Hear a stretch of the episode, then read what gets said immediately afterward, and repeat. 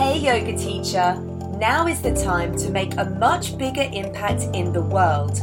You're listening to The Yogipreneur, a podcast for entrepreneurial yoga teachers who want to stop the hustle and overwhelm and instead create more income, freedom, and success.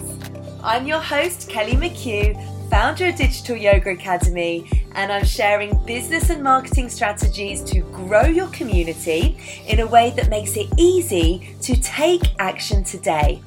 I believe that you have a unique message to share that your people need to hear. So let's get to it. So, welcome everyone. I'm super excited today to have with me Dianne Bondy. Dianne, who I'm sure you all know, is a social justice activist. She's the author of the international best selling book, Yoga for Everyone, and she's the leader of the Yoga for All movement.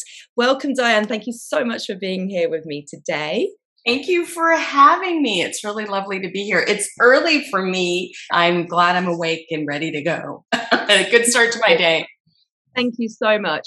So, as you know, we're talking about the online space uh, mm. and why this is important for yoga teachers in terms of being able to share their message with more people. And so I'd love to hear about your experiences over the years and going from just teaching in person to being mm-hmm. able to share your message with more people online. What's that journey look like for you? It was uh, accidental. And I have to say, I kind of stepped into it ass backwards. So when I first started like teaching in studio spaces, that's what I thought yoga was. Like, like that's the only place I thought I could teach. Community centers, the gym, uh, yoga studio spaces, and for me, non-conventional spaces was really interesting to me. So I'd spent a lot of time teaching in, you know, church halls, in parks, anywhere that felt a little bit more accessible for folks, right? Where they felt like maybe a little less intimidated coming into a studio space. So let's be honest, it's intimidating going to the gym. It's intimidating going to a yoga studio, right? Like you don't know what you're getting yourself into. You don't know what's going on. You might not know the culture of the studio.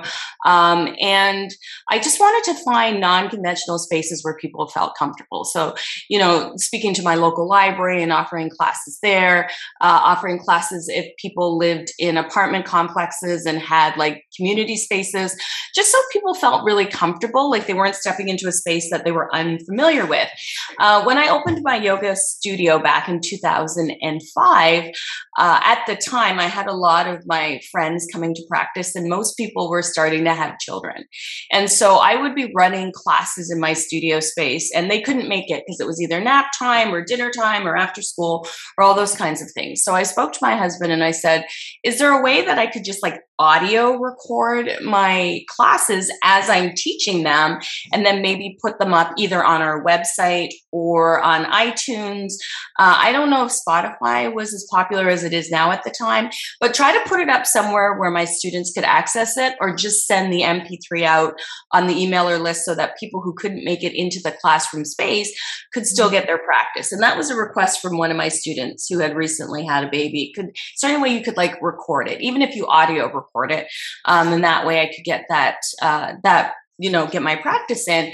And then my husband said, well, let's do one better. Let's just mount a camera in the studio and then record the class. And anybody who was a part of the studio could get that class as a replay later. So if you were trying to beat it to 530 yoga and you just didn't make it, you could get the replay on the recording. And this was back in, uh, we started doing this, I want to say, uh, in 2010 or so, we started like recording classes and offering it actually earlier than that, 2007, and started recording it and just offering it to the members of the studio. So if you bought a one year membership, you would get the, the playback, or six months or one year, you get access to uh, the yoga studio online, Eastside Yoga Online. And that way you could just take the recorded classes. And that was really fun. And um, we just kept building it out. And so it started to stem from just recording the classes that I was teaching to setting up time when the yoga studio wasn't busy and recording like very specific series. So I re- would record a do a pre-recorded series on um, like you know if you had back pain or shoulder pain or if you were working on balance or if you were curious about inversions. So I started putting together these little mini workshopy kind of things that I could just record and put up uh, on the website. And once again, it was accessible to people who were, you know, in the studio space. And then my husband, who uh, was dabbling in IT at the time, said to me, "Why don't we open a membership website? And that way, people who were maybe not in town or not part of the studio and wanted to take a class with you could." And at that time, my social media presence was starting to build, and people were like, you know, I was offering little snippets on, you know, YouTube, not YouTube, Facebook at the time because there wasn't any Instagram and there wasn't TikTok and there wasn't Snapchat and there wasn't all these other things, right? So there was just Facebook and Twitter. And so what I started doing is doing like little one minute shorts. I call them movement snacks. And I would just say, hey, you know, if you've only got a minute to practice, here's a little movement snack. And then when Facebook Live became a thing, I said, hey, do you want to take some classes with me live? And then if you like practicing with me live and you want to book a private, I could teach a private over Skype. And Skype was a thing before Zoom, for those of you never heard of Skype. And so I would do these classes like over Skype. And then it just kind of built and grew from there. It, it came to my attention that lots of people wanted to get to the studio space, wanted to have a yoga practice, and either A, couldn't make it just because of timing, B, didn't have the funds because it's expensive, right? Um, C, wanted to practice whenever they could, like fit it into their day when they could, and didn't necessarily have time for a 90 minute class or a 75 minute class or a 60 minute class.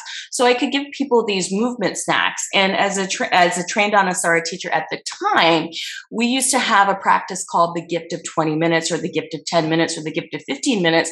Just get on your mat, right? It's not all or nothing. It was just all or something. Just like do something, do anything, meditate, walk, just, you know, movement is therapeutic. You know, motion lubricates the body. So let's, let's get people moving and let's get people in a headspace that makes them feel you know more free or more grounded or more connected. So i just uh, started thinking about offering those movement snacks on uh, Facebook. And before I knew it, I'm like, oh, let's put this on YouTube. So it was kind of like as these new platforms were kind of be- coming into my consciousness, I was like, oh, another opportunity to share this idea that wasn't popular at the time. Like these movement snacks were not popular at the time. There was a lot of teachers out there in the uh, yoga sphere saying things like, you know, if you're not dedicating 75 minutes of uh, to your practice and you're not actually practicing, which I, we can all clearly know is bullshit. Um, and I thought it was a really privileged thing for someone to say because not all of us have 75 minutes. People have jobs, people have children, people have family members they're looking after. God, wouldn't it be lovely to have 75 minutes to practice yoga or have the funds to go to a studio and take a 75 minute class with your favorite teacher? That's just not always accessible and equitable for folks.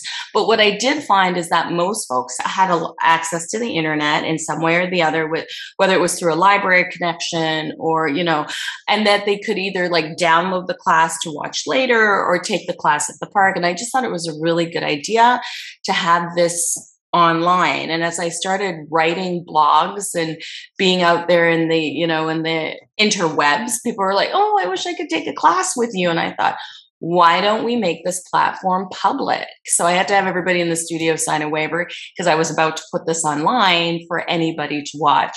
And so we created a, in 2011, we created an online studio that was called Yoga Staya at the time. The idea was that you would steal a little bit of time for yourself or, you know, you'd that kind of thing to do some asana. And then it became uh, yoga for everyone with the advent of the book. So that's kind of my evolution into the online space. It's amazing. It's all the building blocks that just came from that one comment from one of your students who couldn't make that class, you know? Yeah. It's, yeah. it's incredible how you've just embraced each platform that's come along. And you know i think some teachers might be listening to this and thinking well you were you were there right at the beginning. Like you were you were there when it was all happening and now it's oversaturated. It's everywhere. You're yeah, going to be sure. able to break through the noise now. Like what advice do you give to those teachers who are thinking that? You know what? I think we get this idea that we have to have really large platforms on social media or that we have to be a super seasoned teacher or that we have to have a lot of special equipment to be able to record these classes. And none of these things are true. I think it's really important to start with the you know with the community that you have now. So if you're teaching in a community space on zoom or if you're back in the studio space as we start to figure out how we're going to manage covid as as this thing that isn't going away. Let's just be honest. this is just something we're going to have to learn to live with. And, you know, just like the flu and everything else, we're going to have to take precautions. But I would say to people, start with your small community space. I never, it was never my intention to have these big platforms. It just, it, it just, the opportunity presented itself and I was open to the opportunity. When I first started teaching online, a lot of teachers in my community looked down their nose at me and was like, oh, teaching online you know, what are we doing to the yoga practice? And I'm thinking we're making it more accessible to more folks. And then when we, you know, came upon this pandemic and everybody went into shelter and sheltering in place and lockdown, all of a sudden these people who were, you know, criticizing me for being online were now asking me how to get online. So um, don't be afraid of putting yourself out there number one. And you don't need really expensive equipment. You need a good ring light uh, some good lighting which you can get for less than $200 and a smartphone that has a good camera. And any smartphone that's been made in the last three or four years is good enough right? That'll give you a good enough camera and really good sound. So make sure that you're really good sound. And start with your community. Like whoever you're teaching to now invite them to start adding online classes to their platform and inviting their friends. And if, even if you have the tiniest of platforms on Instagram or Facebook or Snapchat, TikTok, or wherever you are in the social media platform, start sharing like one minute or 30 second snippets around people that can be functional movement for everyday life. Sitting at your desk all day, let's do an upper body um, asana practice that can help relieve the stress in your neck. You know, are you having a hard time finding balance? Let's do this two minute practice because we know on TikTok you've only got three minutes, and I think on um, you know stories you've only got a minute or whatever. So think about how you can condense little bits of information that people can pull away in a minute and start building your platform that way. What you want to do if you're interested in expanding your platform and serving as many students as possible is you have to think of some of the common not so much problems but you know situations that people are having. And if you have tips to help people manage their life better be more connected to themselves be more connected to their family, find themselves, you know, be connected to the world. If you've got tips for that, if you can make bite sized snacks, as I call them, for people to connect, that's one way to kind of build out your audience. Um, as we know, if you're you know, an entrepreneur, the way that you make money in a business is you have to have something to sell. Okay, selling something is not a bad thing. This is how the world works. And so, what you are doing is giving people an opportunity to do something affordable that is good for them. And if you keep rolling with that and sharing with that and sharing with other creators that are doing things that are similar to you, talking to other creators that you're interested in the work they're doing maybe doing interviews or if you have a podcast or doing a you know an instagram live or doing a duet on um, tiktok that can also start getting people you know interested in your content and expanding out your audience. I think one of the greatest things that i did was reach out to my teachers who i love and you know people who really inspired me online and just ask them would you be willing to talk to me on my podcast? Would you be willing to do a 15 minute live with me? I'd really like to talk to you.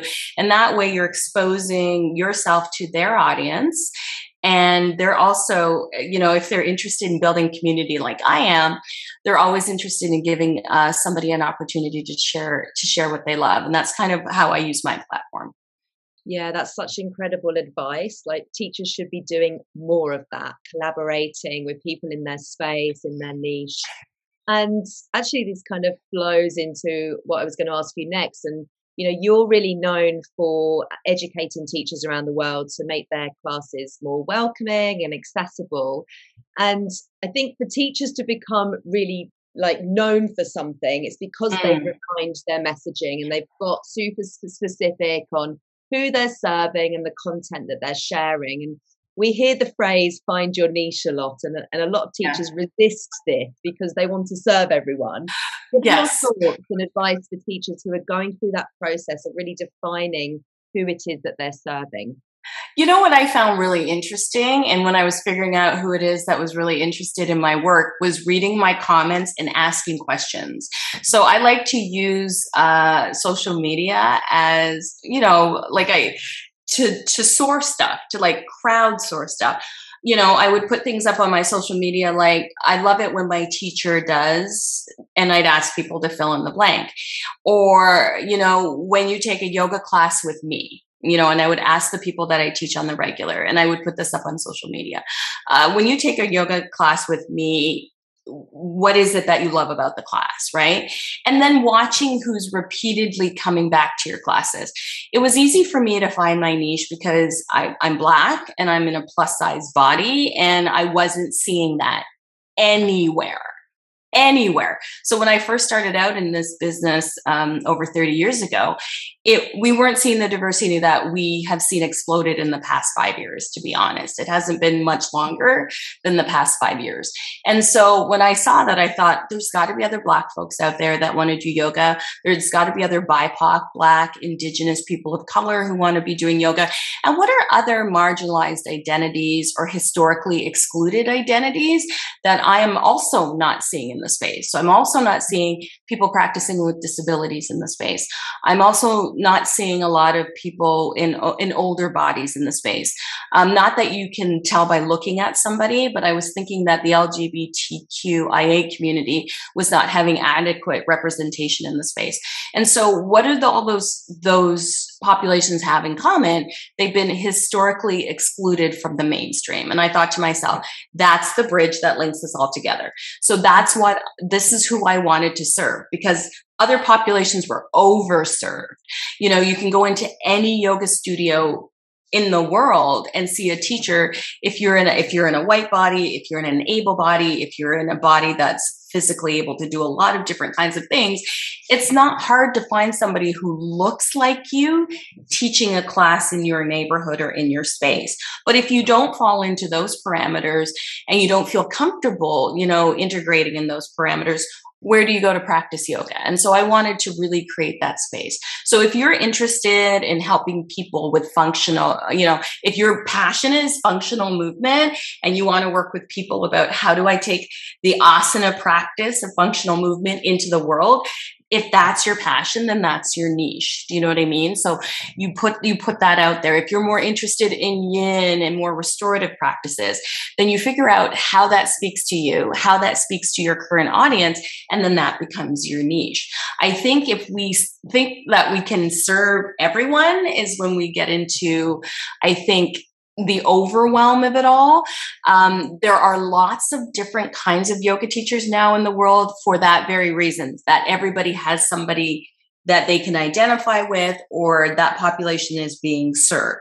Um, what I think people run into problems with is that they feel a call to serve everybody and then that starts to look performative, right? Like, oh, you know, I think it's a good idea to serve this community. I'm not really into it, but I think I should do it because of you fill in the blank.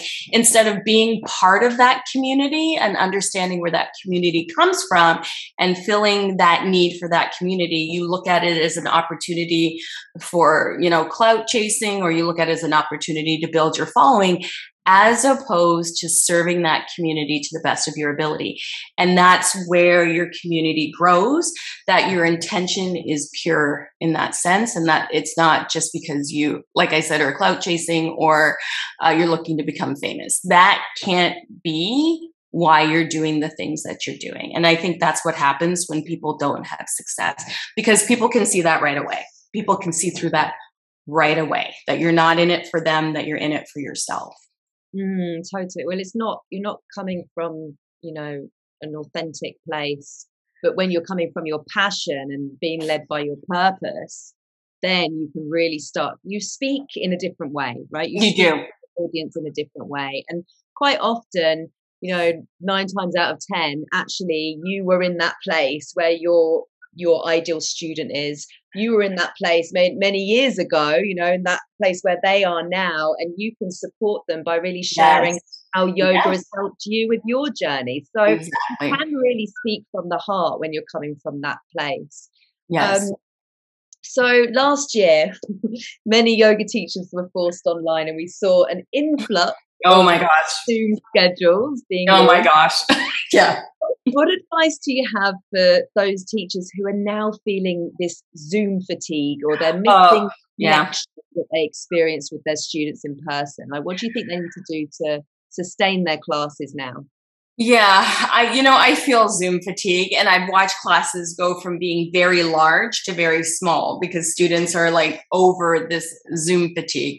I you know I think now that places are starting to open up again, for me it's about doing um, teaching in both places because there's still going to be people not quite comfortable enough to be in a public space. You know, people with compromised immune systems or people who are just worried or people who have children at home who can't be vaccinated and, and things like that.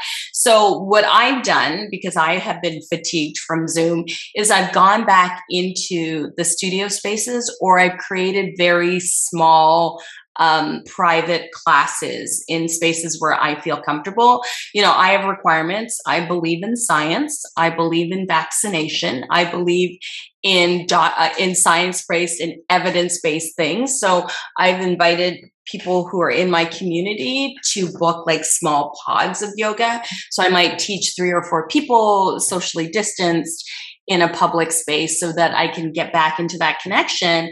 And then I counter that as well with what I'm mm. teaching online. So I still teach maybe one or two classes online and then one or two classes in, in person because there's something really powerful about being in person with folks. And I also find it makes me a better teacher when I can actually look at bodies in motion and offer, you know, um, more clarity perhaps in what people are doing because often you you're all excited to connect with your zoom audience and you jump online and everybody's got their camera off and you don't and their sound off and you don't even know if they're actually there or if they're it's just kind of playing in the background or whatever so there's not a lot of interaction. Or start switching up your classes a little bit. So if you're only teaching asana you know, modern postural yoga and your sessions. Maybe you have a session that you talk about, you know, philosophy. Maybe you dissect the eight limbs of yoga. Maybe like switching it up so people aren't pretty much getting the same thing every time they come on. Or maybe what I used to do in my yoga studio space is we used to have um, once a month we had a vegan potluck. Um, so, how do you transfer that kind of idea onto an online space that perhaps once a month we have a potluck of topics or we have a community space where we're all just coming together and chatting in community? But I think it might be time to start scaling back a little bit on the Zoom classes. And if you feel comfortable doing smaller group classes uh, in spaces that are that are that are properly spaced and to kind of get integrated back into the world and kind of get offline a little bit because we've spent the last 18 months staring at a screen and I I get it. I'm I'm over it. Yeah, I'm over yeah. it too. I'm over it too. I just joined the gym, I think, two months ago I'm like, I just need something else. Well, I think also it's, it's an opportunity to get creative. And I think, you know, the online Zoom classes, I like to see that as kind of phase one. And then yeah two is about how can, how can you offer your students the opportunity to work with you on a deeper level inside like an online course or a program yes. Yep. but also it gives teachers the opportunity to tap into their creative genius and create yep. something that's actually meaningful and impactful what steps do you think teachers need to take if they're thinking of creating an online course what is it that you love to teach right? What is it that you love to teach? If you're a philosophy person and you love to break down the lessons of the Bhagavad Gita, maybe you teach a course in that right? You you know you split it up over maybe 4 weeks. You have people read different sections of the book. You have a discussion. You have questions. You have like you know, like a coffee chat, which is really kind of fun. Me, I love figuring out how to break down asana. So I would teach something like a, you know, how to create creatively or dynamically create accessible or, or, equitable asana. And I like this like four week window. I feel like when you have things that are six weeks and eight weeks and 10 weeks, people lose interest. And I'm finding that right now with my 300 hour teacher training, which is like, I believe it's nine months long. And, you know, there's so many hours per month that they have to finish. And I find that because it's so long, everybody's really jazzed in the beginning and then it kind of trickles off at the end. But having shorter bite sized classes, especially if you're teaching courses online with content that is no longer than an hour because sitting on a Zoom workshop for four hours sucks. Also adding, um, you know, a couple of movement snacks and breaks in between, opportunities to interact, if you like, opportunities to have um, a little bit of recorded dialogue, things like that. I find that find the thing that you love to teach, break it out into a four week session, figure out how you want to teach it, either pre record it or do it live and in person. And that's the best way to go. I think where my life and my opportunities to make a living as a yoga teacher changed for me was when I got out of the studio space. Because anywhere in the world, you're making anywhere from maybe $25, maybe up to 50 or $75 a class. And in order to maintain a, uh, a lifestyle or be able to pay your bills, you're going to have to teach an awful lot of asana classes and you're going to be rushing from point A to point B to point C and maybe teaching the same thing over and over and getting a little bit stale. But if you diversify your offerings, teach online courses, it's, you know, um, and you can go online and type into a search engine how to teach a course online and it will literally give you templates for how to put things together. But it has to be something that you're passionate about that translates over a internet medium right? So that people can see you you can see them questions that can be asked. Because when we're learning as adults and we're learning online it has to be collaborative and creative. So it has to be a back and forth or people tune out and people get bored. And you can kind of see it when you pull up the zoom grid and you're looking at people like you know i don't know staring at people are trying to be subtle about staring at their phones right? They're they're not so subtle right? And so that's what we're kind of you know trying to break up is engaging your audience asking questions sharing stories taking um, movement breaks and really being passionate about what you're sharing. Yeah definitely. And I, i'm glad that you mentioned there about you know the comparison of teaching just in studios and you have to teach a lot of classes to be able to pay the bills. And obviously having looking at exploring opportunities online, like how you can yeah. go beyond the drop in Zoom class and you know maybe host online workshops, online courses, have a membership. All of these are club. Um, you know, create the most important thing that I think for teaching online is create an email list. Just so you know, Instagram, TikTok, any of those things can go away right tomorrow right mm-hmm. like if if if instagram shut down tomorrow i remember when the former regime was running the america they were talking about getting rid of TikTok, right? Because people were really able to organize on TikTok and, and create some drama. So, you know, you never know when the powers that be are going to decide that this platform is no longer relevant and then you lose, you know, X amount of followers. Make sure you're building your email list because if people are interested in you, they will subscribe to that email list and they're the people that are interested in your work. So these are the people that you can ask what would you like to see from me? And I do this often when I'm thinking about creating a new course is I will send an email out to my email list and go, you know what? Uh, I'm thinking about creating a new course.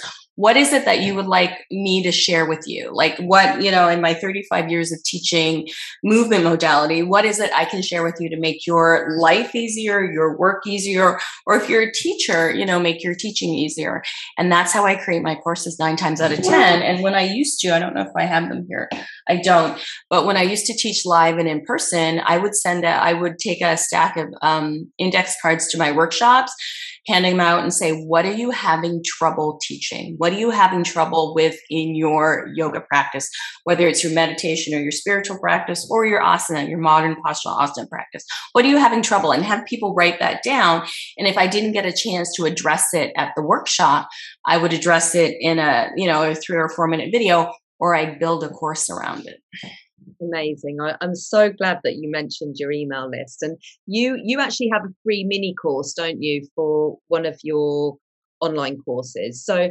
what does that that funnel look like and what does your kind of like launch process look like or you, is it on evergreen or do you do live launches? How has that looked in the past for you? When we set up a um of course, we do what we do a, a, lead magnet, right? So to get people interested, introduce you to what we're teaching, see what the teaching style is. So a lead magnet is usually, for me, anywhere from a 15 or 20 minute opportunity to teach something. So what I do is again is I crowdsource either my email list or my Instagram and I say, "Hey, once again, what what is it that you want to learn from me? Why is it that you return to my channel? Why is it that you subscribe to my email? I want to learn more about twists in large body, larger bodies." I go, oh, "Great." So then I'll do a 20-minute introduction into how to teach a twist in a larger body. If you happen to be fluffy in the center of your body, how does it look to twist that? How does it look to fold forward with that? with that if you're missing you know a limb or if you have a limb difference like how is it that you teach with a limb difference right and so those are the things that people might ask me and so i'll put together you know like three maybe 20 minute uh, introductions to that and then i will launch that over the course between uh, before the big launch. So what will happen is we'll send out an email to our list. We'll buy ads on Instagram and Facebook and now TikTok, and we'll invite people to come and check out the free mini course. And the free mini course is usually um, four 20 minute um, teachable moments that people can get for free. So at least if you can't sign up for the full course, I am giving you some tools to take away with you because we all know that not everything is equitable and affordable. So I want to make sure I'm giving something to my list that I'm not always trying to just extract money from them, which is not the, the total purpose. The total purpose is to serve your community. So what are some ways that I can give away content or a taste of content uh, so that they can, you know, um, maybe later down the line take a course with me. I also offer incentives for people, like, you know, um, affiliate links and things like that. If you sign up somebody, you'll get a discount on your course, that kind of thing to generate buzz. And again, what we are offering is something that helps yoga teachers be better at their craft and create a space that's more equitable and uh, diverse and inclusive. So lots of people are currently interested in that narrative. That's great. And I, um, you touched on a few different marketing strategies there, obviously with the content, the freebie, the ads. And, you know, none of us were born marketing experts, and we certainly no. didn't come out of our YTT with a marketing degree. No. you know, there, there's, there is a gap for a lot, lot of teachers when they come out of their teacher training and now they're a business owner.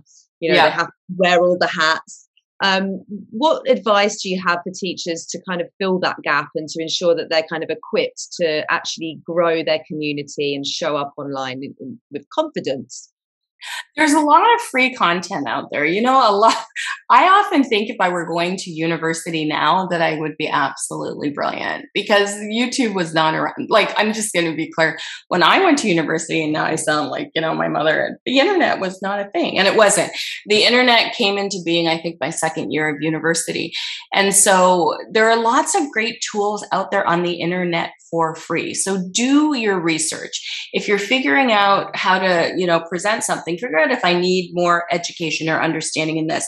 Do I need to consult somebody who is already, you know, who does like websites or, you know, does webinars or things like that? Do I need to consult somebody so I have some skill set? There's also lots of freelancers that you can um, that you can hire. There's a place called upworks.com. So if you're not great at writing copy, you can hire somebody to write copy. You have to decide where your strengths are and stick with that. Like for me in my family, it works really well because my husband is a digital marketer and he's a dig- self-taught. Let me just be clear about this. Self-taught digital marketer because we're like, let's run a course. We can't afford to hire anybody. Let's figure it out online.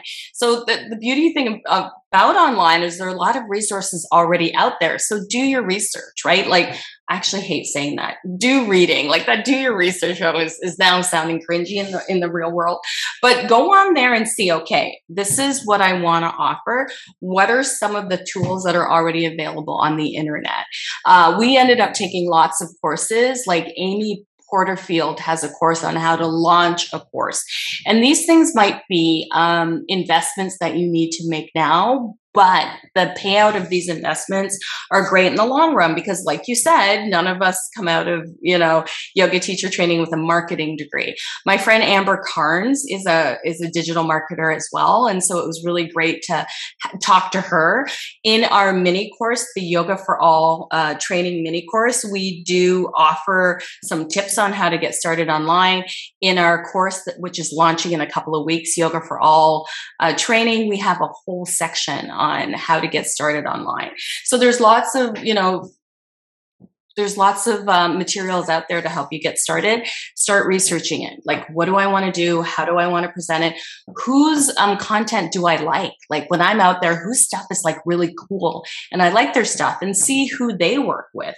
And there's lots of people. You might be surprised in the circle of people that you're teaching how many people might be internet savvy that you can ask for help as well. So reach out to the people around you.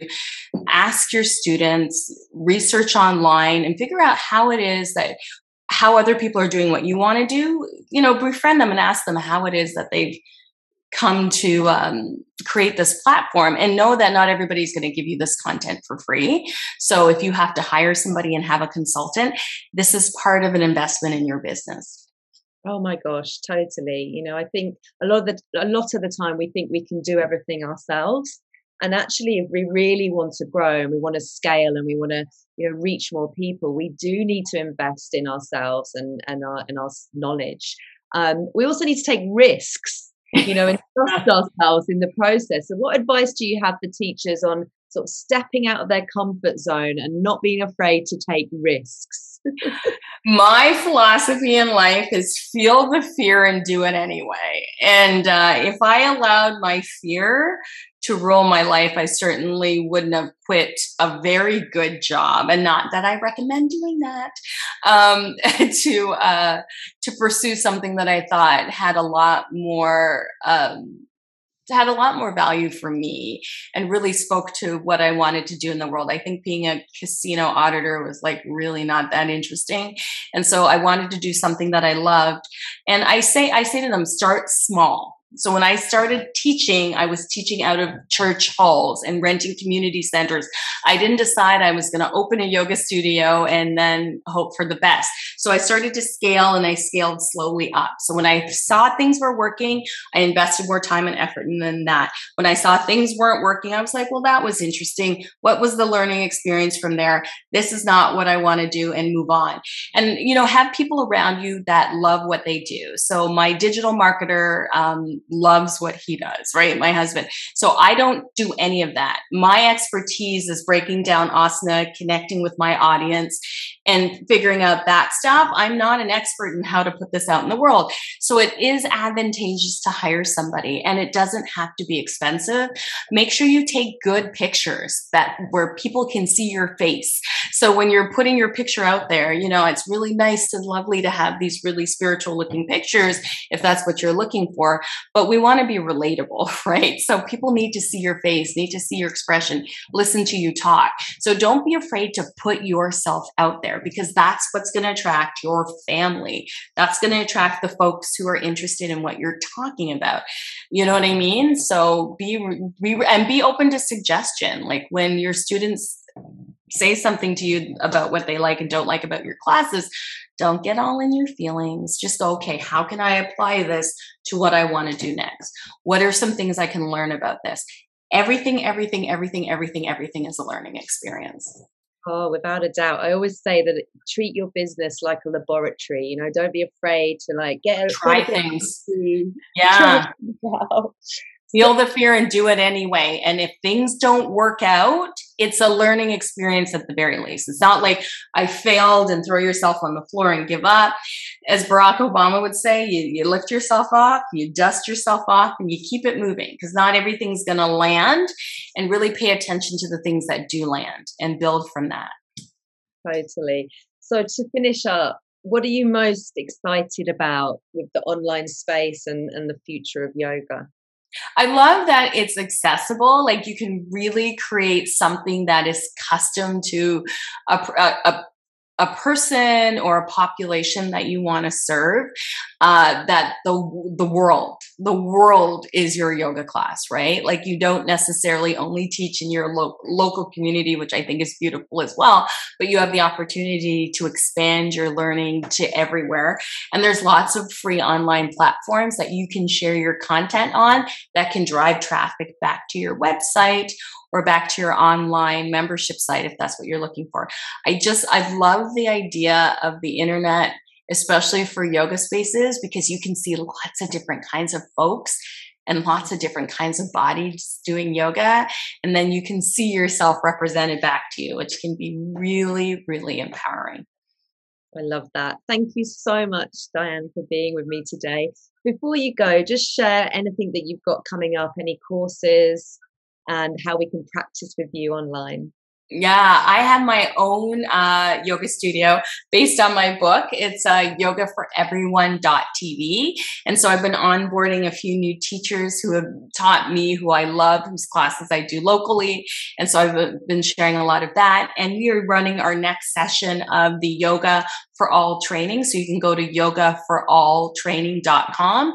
And this is now a seven week course that gives you 35 hours of continuing education credits in um, creating uh, accessible, diverse, and inclusive and equitable classes, how to teach online, how to break asana down, how to market yourself, how to create a course.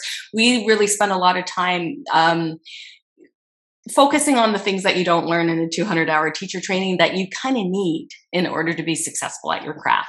So we put together this training. We've been running it for seven years. We've had 1500 students go through it and it's something that stays with you forever. These are tools that can make you better at what you do and to help you connect with your audience and your students. Amazing. Thank you so much for everything and all your wisdom that you shared with us. Thank you so much. Thank you so much, Kelly. It's been lovely. Have a great week. Hey, yoga teacher. Now is the time to make a much bigger impact in the world. You're listening to The Yogipreneur, a podcast for entrepreneurial yoga teachers who want to stop the hustle and overwhelm and instead create more income, freedom, and success. I'm your host, Kelly McHugh, founder of Digital Yoga Academy, and I'm sharing business and marketing strategies to grow your community in a way that makes it easy to take action today. I believe that you have a unique message to share that your people need to hear. So let's get to it.